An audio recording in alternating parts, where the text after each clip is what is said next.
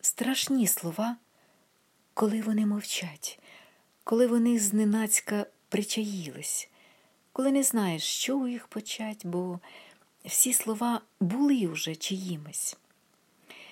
Хтось ними плакав, мучився, болів, і з них почав, і ними ж і завершив. Людей мільярди і мільярди слів, а ти їх маєш вимовити вперше. Все повторялося, і краса, і потворність, усе було, асфальт і спориші. Поезія. Це завжди неповторність, якийсь безсмертний дотик до душі.